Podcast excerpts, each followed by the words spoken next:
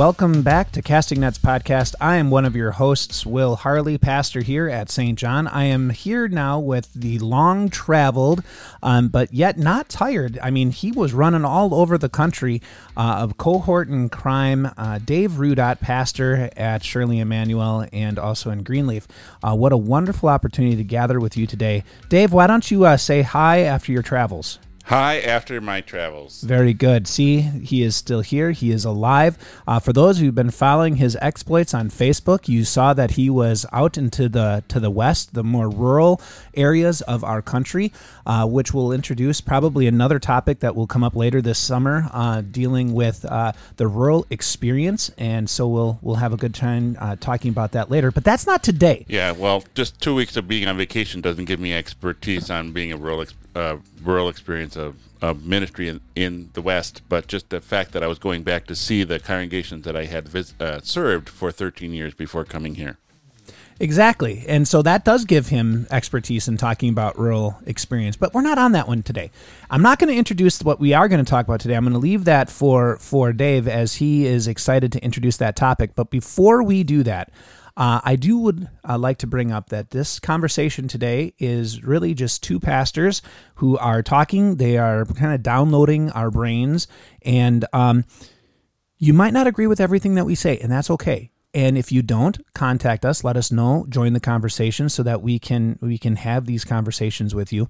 Um, if you do appreciate what we what we have to say, share it with someone else because we do want to make sure that people uh, are are listening and have an opportunity to learn from this. Um, the views and opinions that we share may not be the views and the opinions of our called church bodies or the, the synod in which we are a part, but we will lift high the cross of Christ.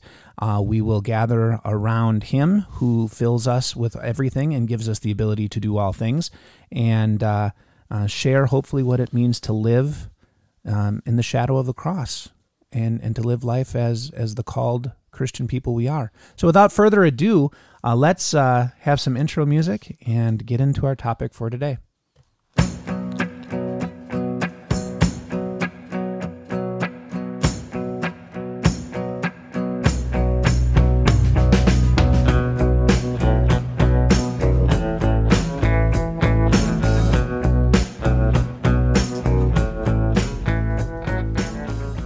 The topic for today is why pastors need professional growth. As we were heading back from the West, uh, Will Harley, uh, my co host here, uh, texted me and said, Hey, are we meeting tomorrow for a podcast? And, and I said, Well, what's the topic? And he said, Professional growth. And as I was sitting there looking at the prairies of the Midwest, I was thinking of five different things why, five different reasons why pastors need professional growth. And I only came up with four. Pastor Harley came up with five, and he's got a lot of others in the hopper. So we'll see how many we actually get in the list today.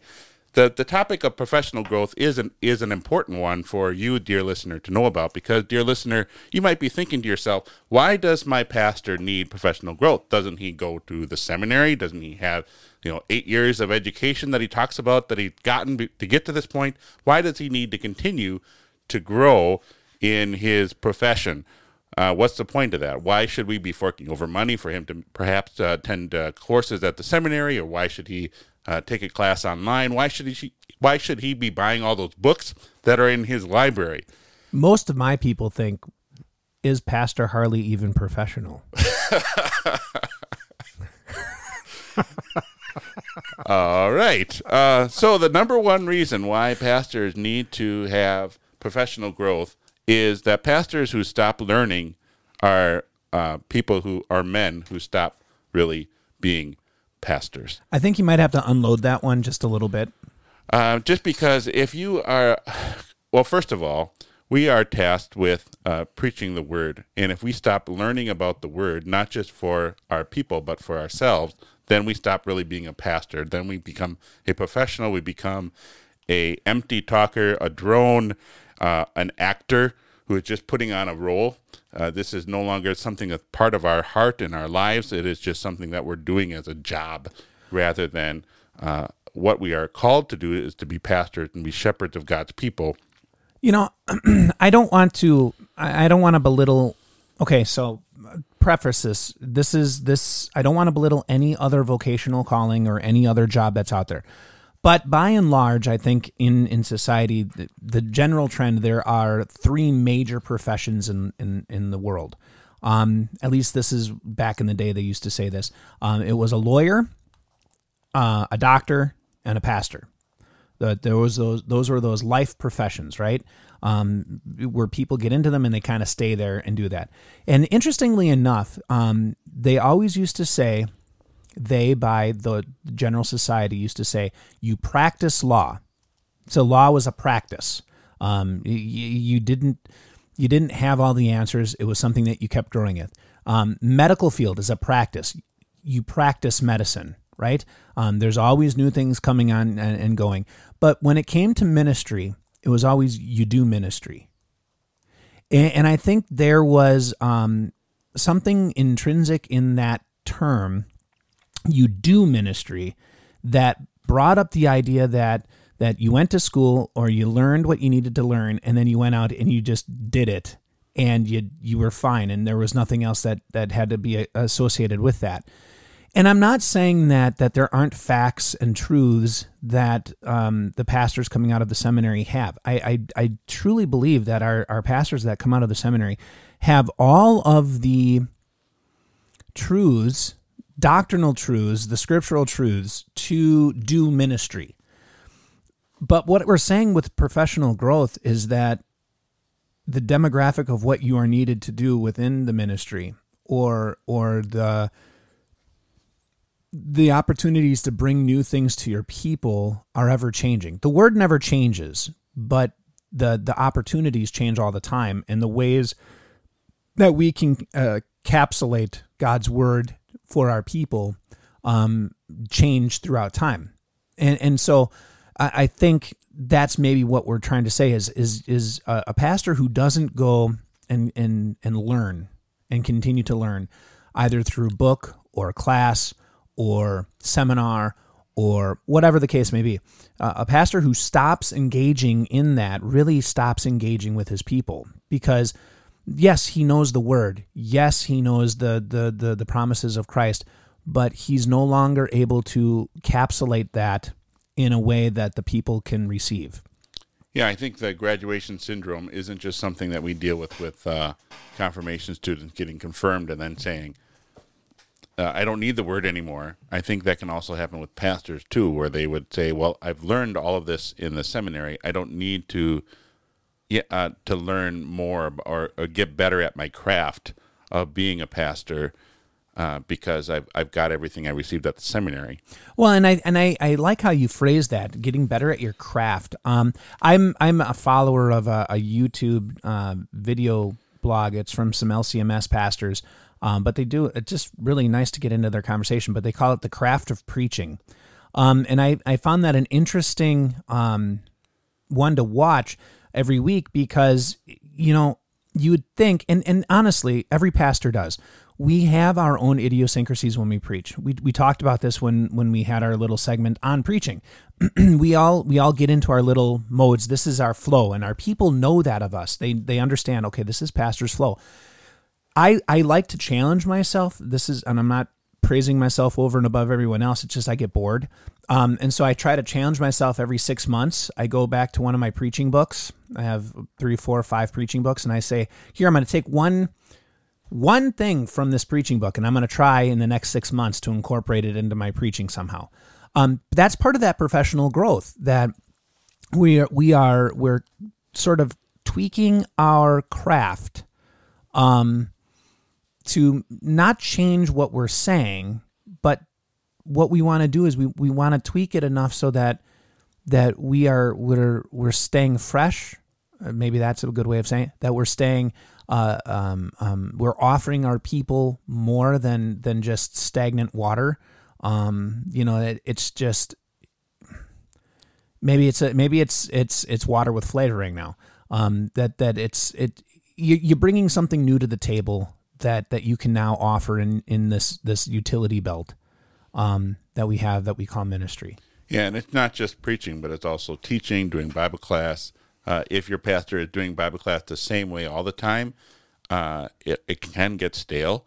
And I think for confirmation, that the same way is true. is if we're always teaching the same way with our confirmation kids, they kind of know they'll figure you out, and they'll just know the drill. They'll give you the answer that you're looking for, but there, there's no engagement in the mind or in the heart as they're going through it. So by keeping things uh, mixed up every once in a while, uh, that it helps the kids and also helps yourself so that you know that you're actually teaching what you think you're teaching and that kids are actually get learning and engaging with the word of God.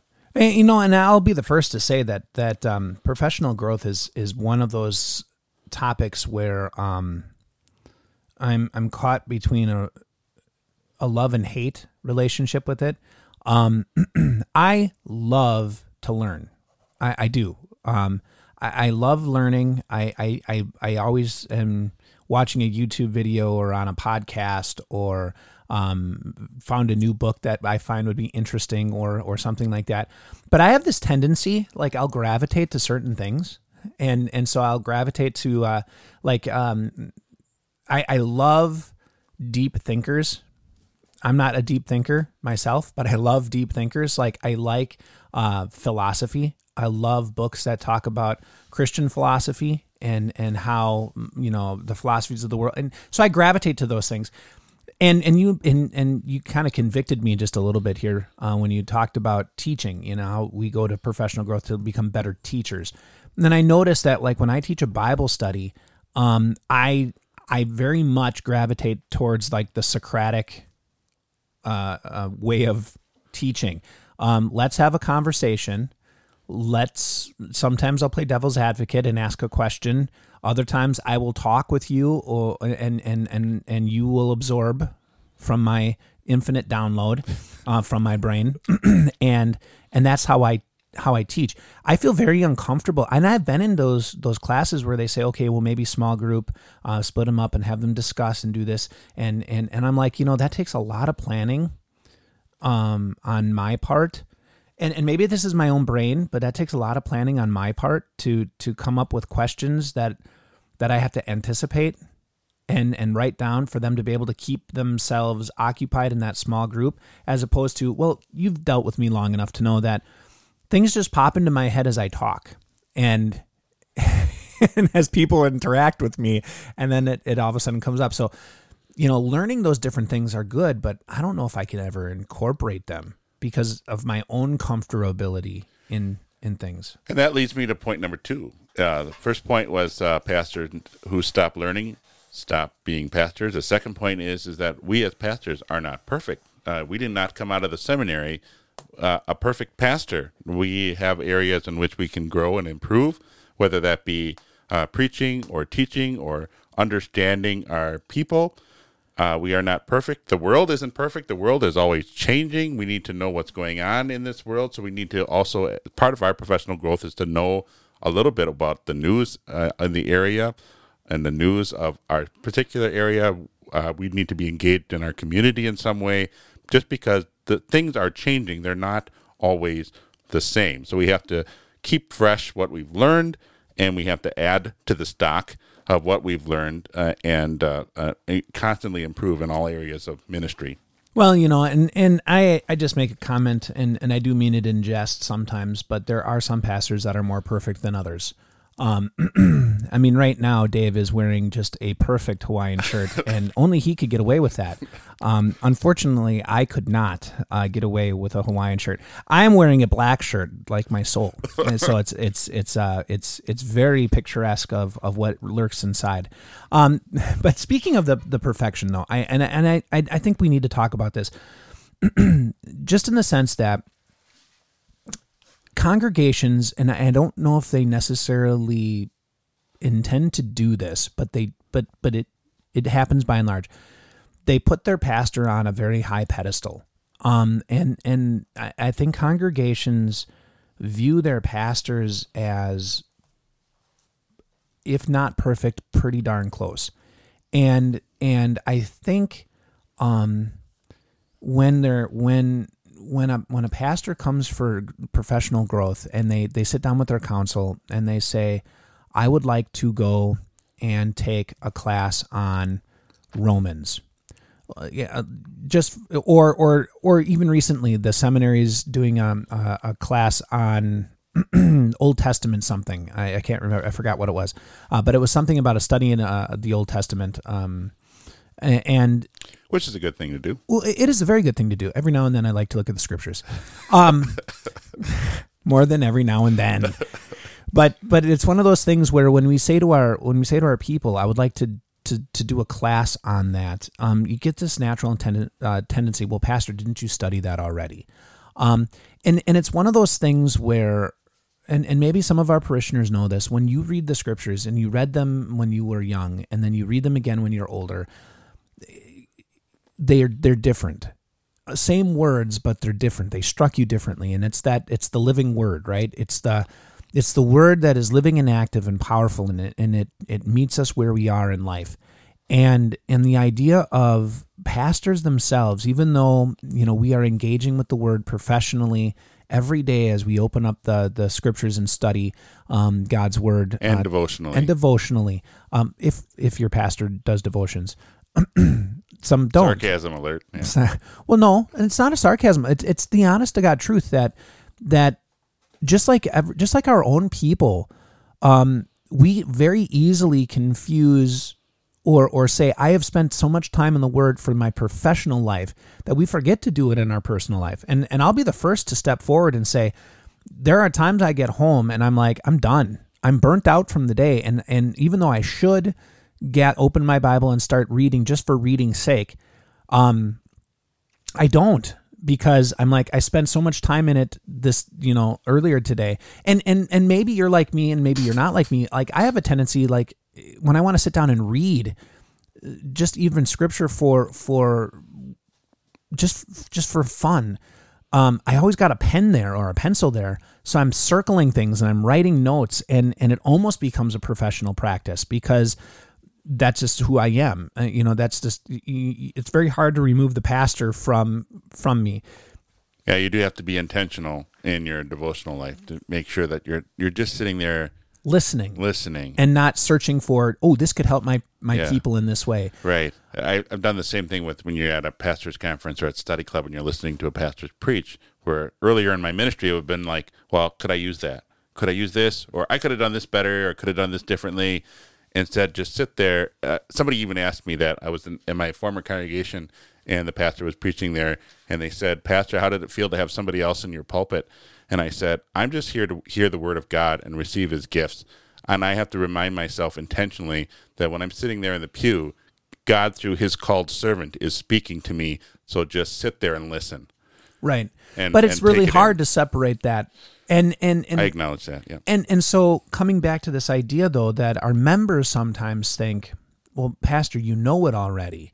Um, and and I think highlighting the idea that you know we are not perfect. In other words, my knowledge of the scriptures is not perfect. It isn't. Um, you know, and as there's many times that we've been in study for for text study, and I'm like, what verse is that? I know it's somewhere. Yeah. I right. don't know, don't know where it is. Um, and so you take the time and we try to track it down and we find it. And sometimes it's like, yeah, well, maybe it wasn't exactly how I remembered it because we're not perfect. And, and there's this need, I think, in professional growth for us to rationalize in our own heads that there are gaps in, in our abilities. Um, and there's gaps in our skills too. Um, I mean, there are some people who are just, I mean, they are linguistic studs. They, they just they they can they can look at Greek and Hebrew and it's they are they translate it without a problem. Um, and I mean, man, they are great at it.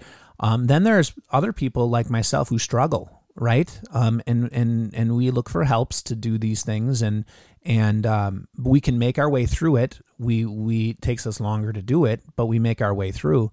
Um, and that's okay. That doesn't mean that we're less, but it means that maybe we need more help in that area, more work in that area.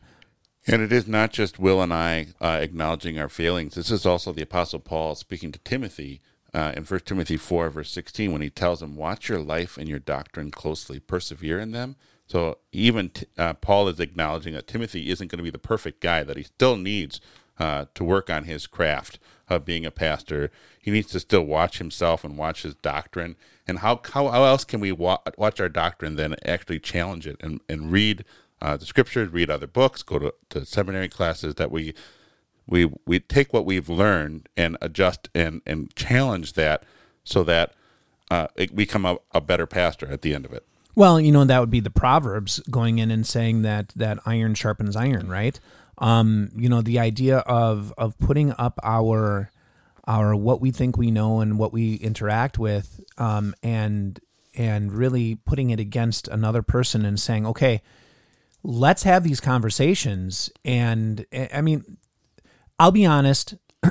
one of the reasons why I do this podcast um, is because I like having these conversations with with my fellow brothers. I like having this conversation with you, Dave, um, and even not just not even in the podcast realm, but just in general. I've called and we've talked, or we've we've met and we've talked.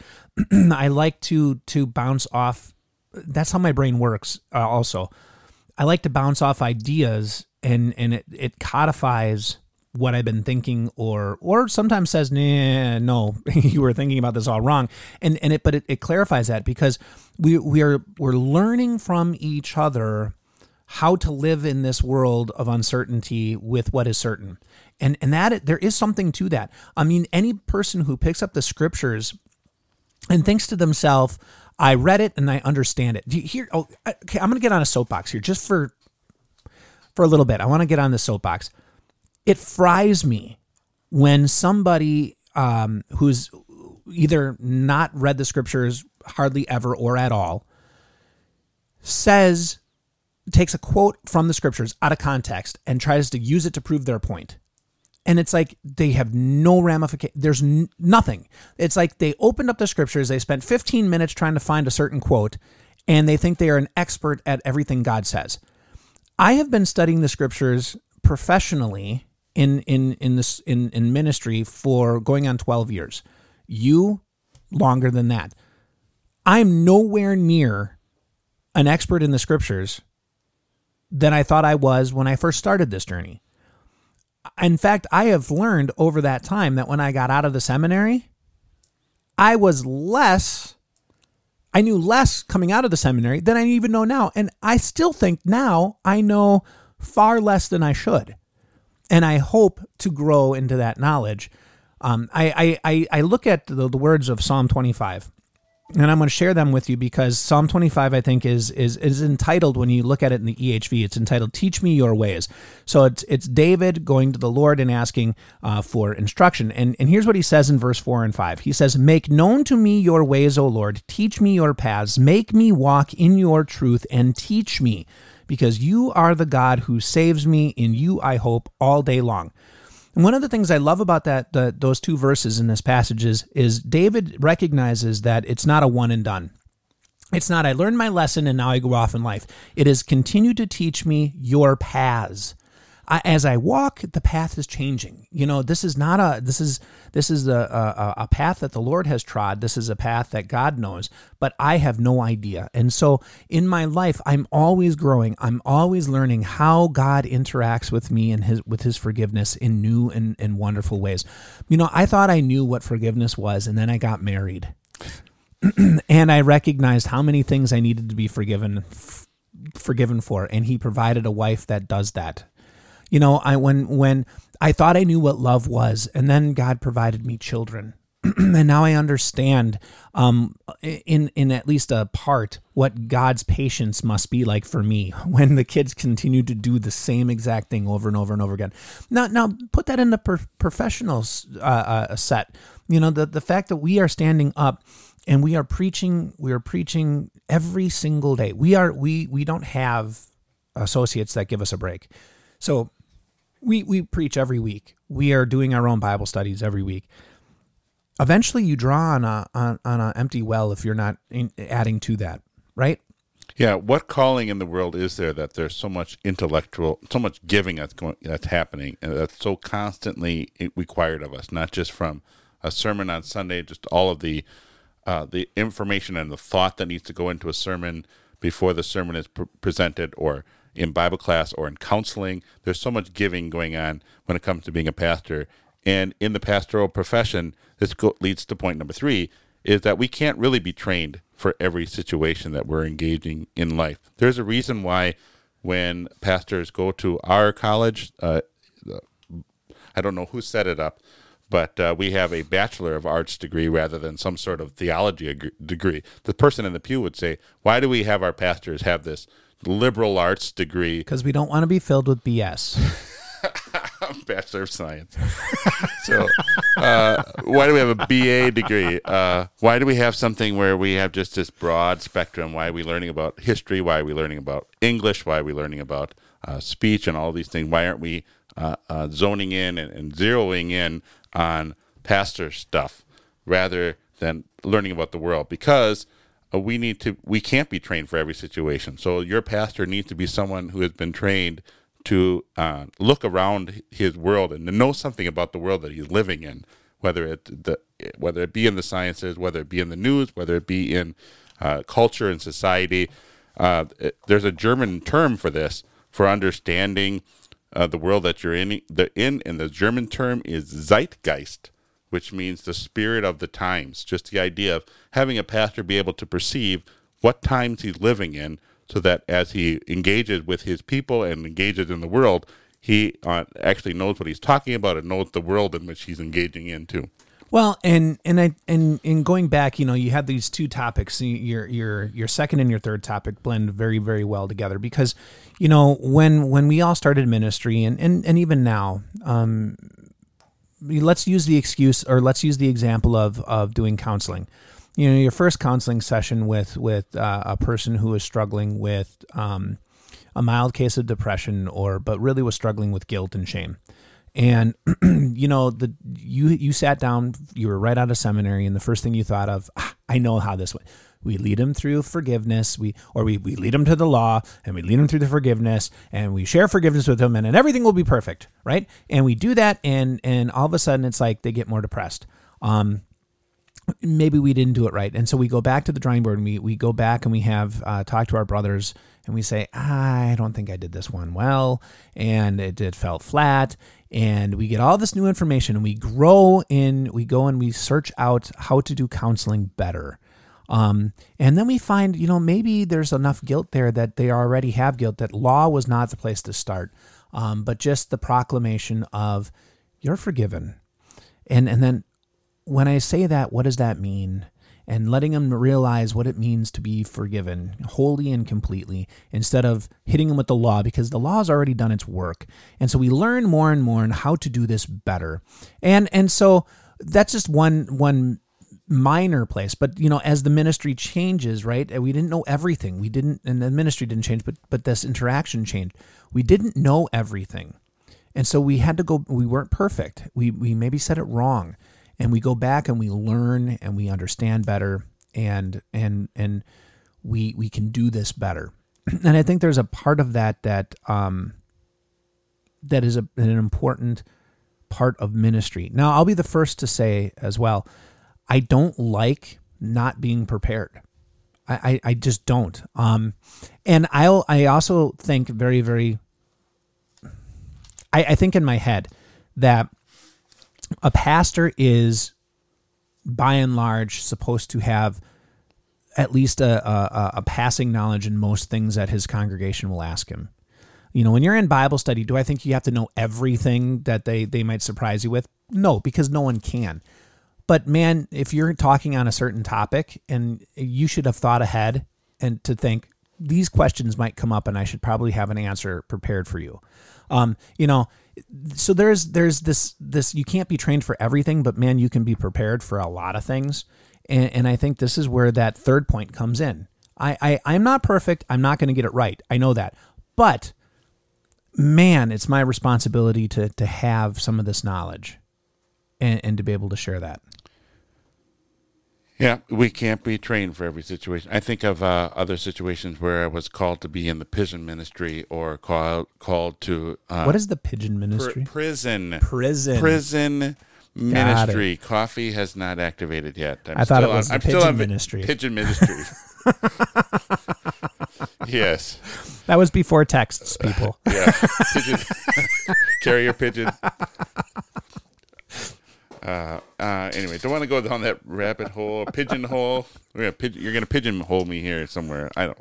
Uh, anyway, can't be trained for every situation. So we're in the prison ministry, or we have a, uh, a an opportunity before us as a pastor maybe uh, uh, working with um, jail ministry or something like that, where you're not exactly sure exactly how to uh, engage with uh, people who are in prison. So you take chaplaincy courses, or you go to MLC with our chaplaincy courses just to talk about all the things that guys that are in that situation deal with, or how to, if you're looking at that, and go, um, I know a lot of times with prison ministry can be an opportunity where a pastor is taken advantage of by the prisoner because the prisoner is, is sitting there and has their sob story and their and the pastor feels sorry for them for whatever and uh, helping the pastors to, to keep their heads in that situation which would be what paul is talking about to timothy um, is be prepared in season and out of season. Keep your keep your head be ready for whatever may come to, at you but you can't just necessarily just sit there and have all that information by yourself. You have to actually learn that information. You have to go somewhere and read it read books about it or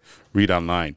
But what gives you the critical thinking that you'll need in that situation which is where our mlc uh, bachelor of arts program is helpful to help our pastors to become a, life, a lifetime student to be always be learning always be uh, knowing how to engage the world around them that zeitgeist uh, the culture of the times and be able to read it and understand it and not necessarily be taken up in with it, but respond it with the consistent and certain word of God. The, you know, there was a in seminary. There was a course we call it practical theology, um, and and what I loved about practical theology because it, it took what, what we learn and it, it, it brought it down to brass tacks. How is it, how is it going to work?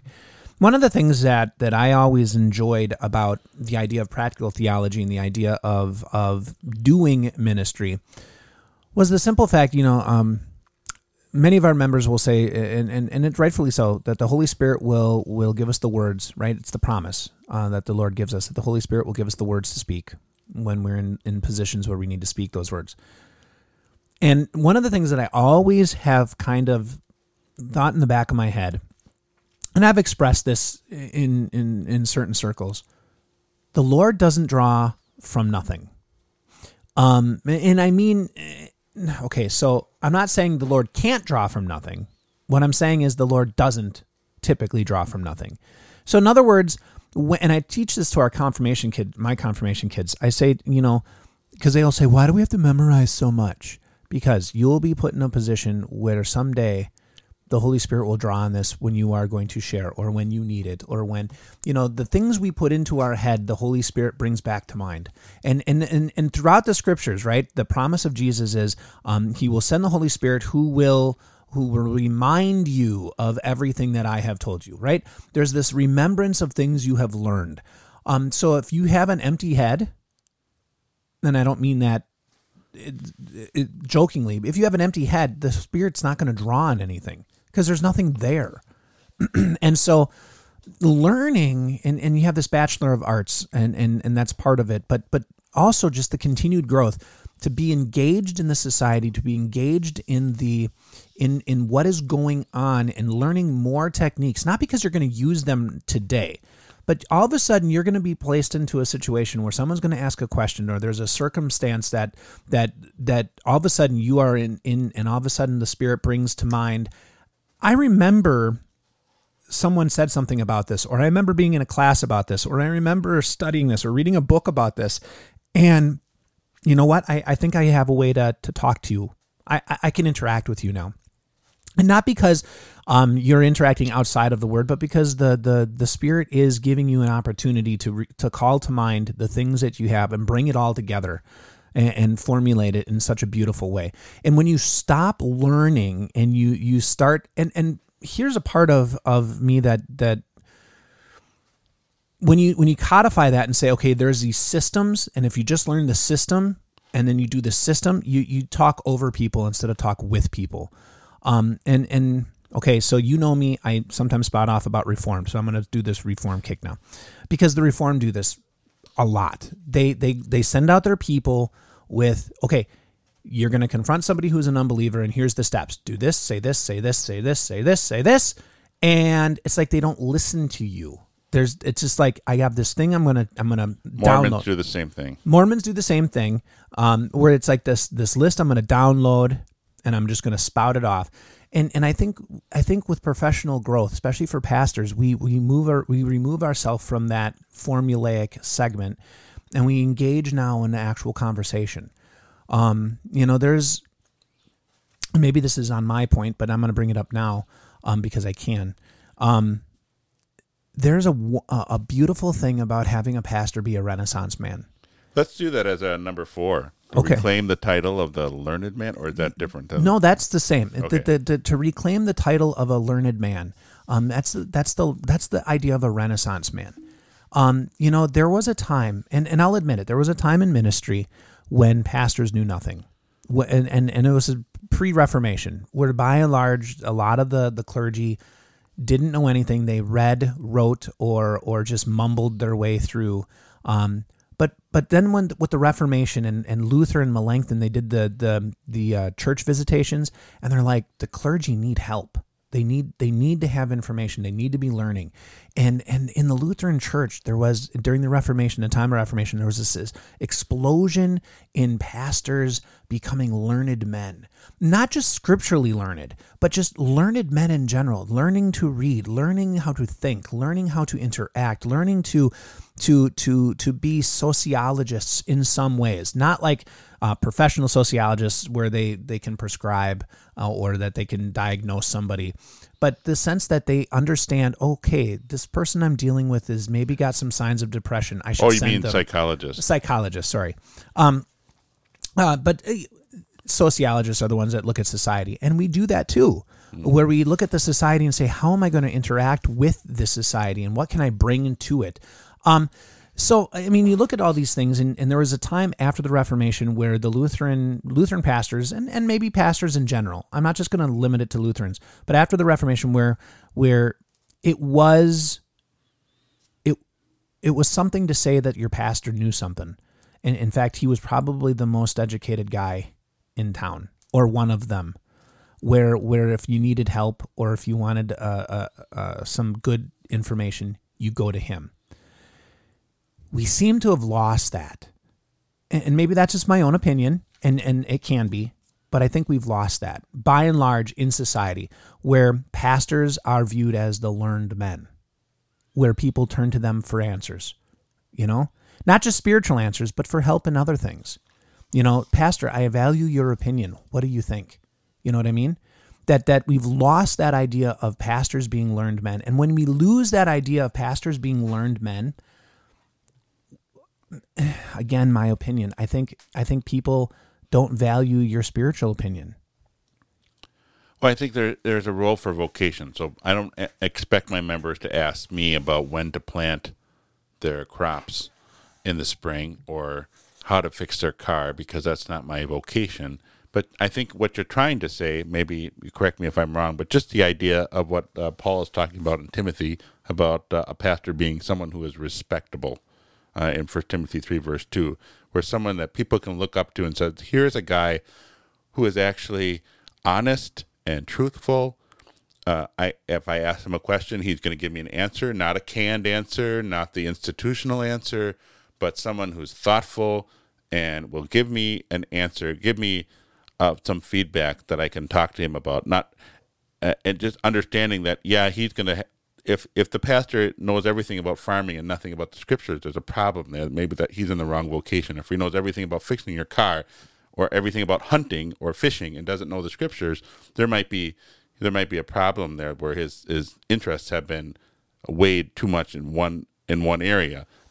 The, just the idea of having somebody that you can talk to about just about anything, and, and he'll he'll engage you in that, but also talk to you about the Word of God. and and and here's where the renaissance man comes up because he, he, not only can you okay so yes you don't know everything about i don't know everything about fixing a car but i know enough about it to say i can engage in a conversation with somebody who knows how to fix a car and i don't know everything about farming but i've been in rural community long enough and i love rural ministry to know hey it's really dry out there's a lot of things that are going wrong i can understand why this is going to be a tough year and i can talk about it you know i know enough about um, or I've listened enough to know, hey, the prices of hay have gone up or gone down, or the prices of corn are, are skewed, or whatever the case may be, or you know, it was so wet they're starting to to to get rot on them.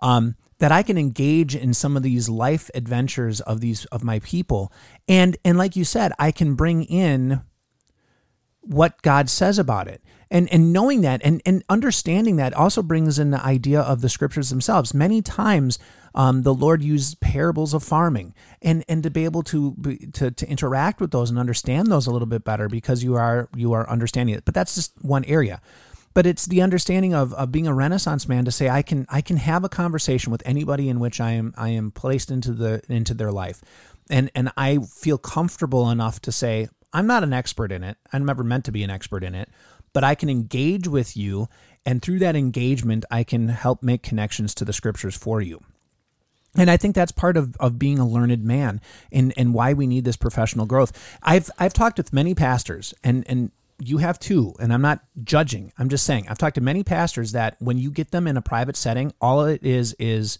either hunting, fishing, sports, football, basketball, whatever, and it's it's very limited, right? There's there's a very limited focus, um, which tells you that outside of their professional career, they're not engaging in much, and and I think there's a problem with that. I mean, there was a time there was a time, and I know we're moving away from this, but there was a time where pastors were in people's homes, and and pastors, um, you know, interacted with their people on a on a very personal level. Pastor was out helping raise the barn. Pastor was out helping, you know, he was out in the field with them when they needed help. Um, I, am not opposed to that. You know, it just in just in um, Maribel alone, one of our members, I was out visiting them and the and the the guy who delivers their hay drove up and he had a whole wagon full of hay. So I roll up my sleeves and hey, you need help stacking the hay? Let's stack the hay. You know, that that's part that's that's knowledge. I can say I know how to stack hay. Now I learned how to do that because I grew up on a on a small hobby farm, and they cut hay, and I had to stack hay. So I, I've been there and I've done that. Right. Um, I worked at a hardware store, and I had to work with plumbing and I had to help lead people. I, am I a plumber? No, not at all. But when someone has an aggravation and they come to me and they, Pastor, you have no idea what this week was like. And I was wrestling with a plumbing project and I'm like, yep. And you probably had like four times you went to the hardware store to try to find the plumbing part because that's usually the running trend. It takes you four times to the hardware store to get it right. Oh, you have no idea, Pastor. You know, you know, talk about that frustration. You know, I make this connection. I understand those things. Now, some of that is life lessons. Some of that is just getting to know our people and, and being willing to be in the house. But some of it is being the Renaissance man to learn from those people. You know, I had a guy, um, uh, one of our members, out doing some plumbing work, and and I told him he was downstairs doing the, some plumbing work, and and it was sweating copper. And I know the term sweating copper. I knew that before he came. I never knew how it worked, and I'm like, I hope you don't mind. I'm going to stand here and I'm going to watch you and, and he's like, well, how else are you going to learn? I'm like, exactly. Bingo. Bingo. How uh, I, I'm, I don't think I'm ever going to do it. I don't know if I, I mean, I don't think I'm ever going to do it, but I'm going to stand and watch. Um, we had a guy help build our, our four season room. I stood and watched, making measurements, cutting, asking questions. Why is this going on? Because it's part of being that well rounded Renaissance man that I think we're called to be as pastors to engage people and be able to have conversation with people in all areas of their life and then make that connection to the living Lord who is there with them in that vocational calling. Um, and that's a beautiful thing.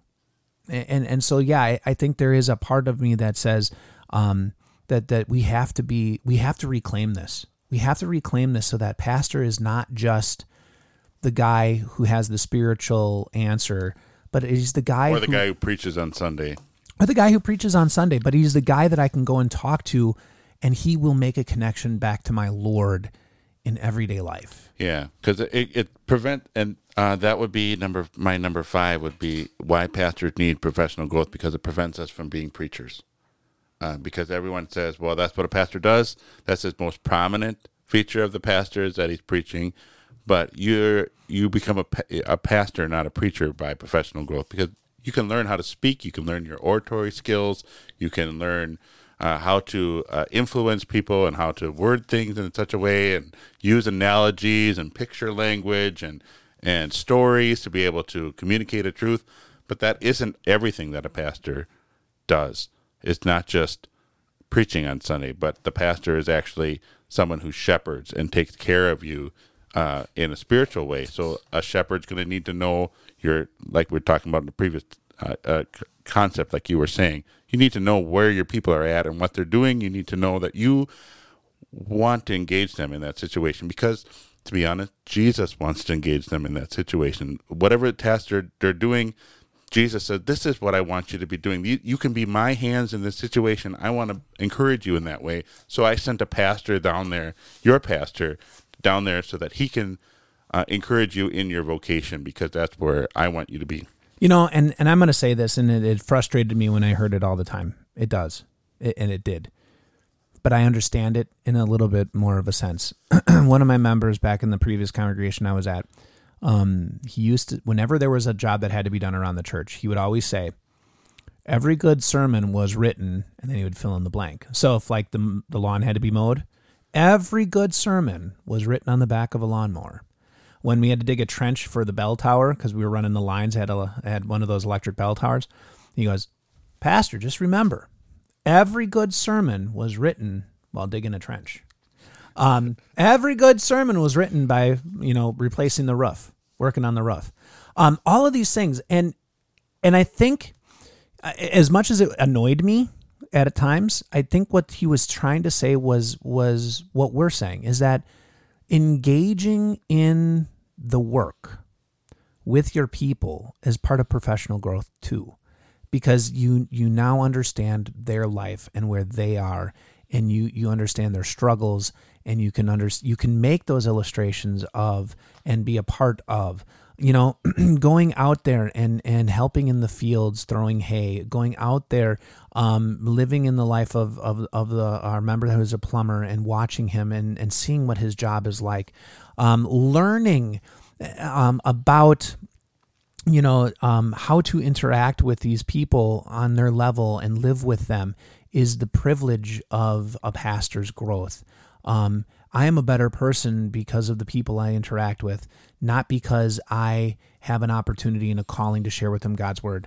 I have an opportunity to interact and live with them. And that's what makes me a wonderful person and pastor. Um, and, and now that doesn't say that there aren't different interests. Okay. Um, and I, I think there, there was a point that you had had on here as well that that um, we have different ministry concerns and we have different interests that we personally like to follow. That's true. And a lot of our professional growth is probably going to be geared t- towards that. You know, I gravitate towards certain classes, books, things of that nature that I am interested in. That's never going to change because we're individuals. But I, I think there is an there's an importance in, in being that well rounded character. And and for our people to be that well to know that you're going to uh, that within reason you're going to roll up your sleeves and and and tackle this you know? Uh, there's a need and and then so so if you don't mind i'm going to bleed right into this other point of of our interests vary and the ministry concerns are different and we need to learn. Case in point whole covid mess. We're going to talk about it more um, next week. Digitized church. Um, but needs arose within the church to do something right? Uh, when our people couldn't come to church, needs arose in the church, we need to do something. Um, many pastors had no idea what to do. And we taught ourselves how to start reaching out in those areas.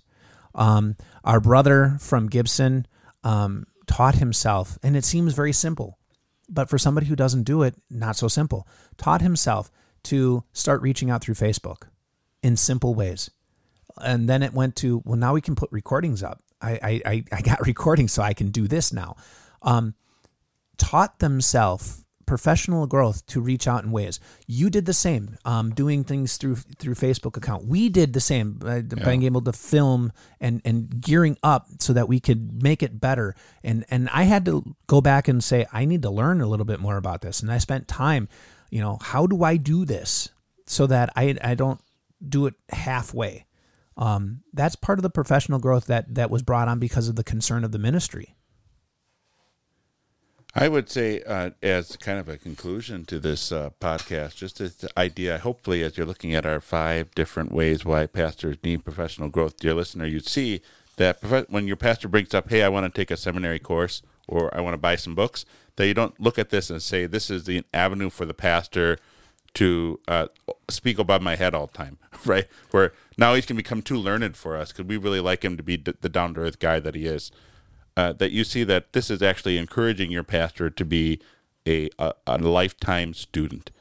And uh, any, uh, and I hope as you look at these five things that you see that when a pastor is a lifetime student, it actually helps his ministry to you, for he becomes then a pastor, not a preacher, not a professional, not a not somebody who can just uh, speak things and an orator, but someone who actually cares for your soul and brings you Jesus. Yeah, uh, and and I think that's the point that you want to end on is is um, a pastor having an opportunity to bring you Jesus. Um, and what mediums do we use? Do we learn from so that we can do that job better? Um, Dave, we missed you. I'm glad you had a great vacation. Um, now it's back to work, and so uh, next week we have an opportunity to have another topic, and uh, I think we have a guest coming up. Yes, my brother uh, John Rudot is going to talk to us about a, the digitized church. So it should be a great conversation. So tune in then. Absolutely. So with that, we give you God's richest blessings, and uh, hopefully you have some growth too, so you can share Jesus with someone else.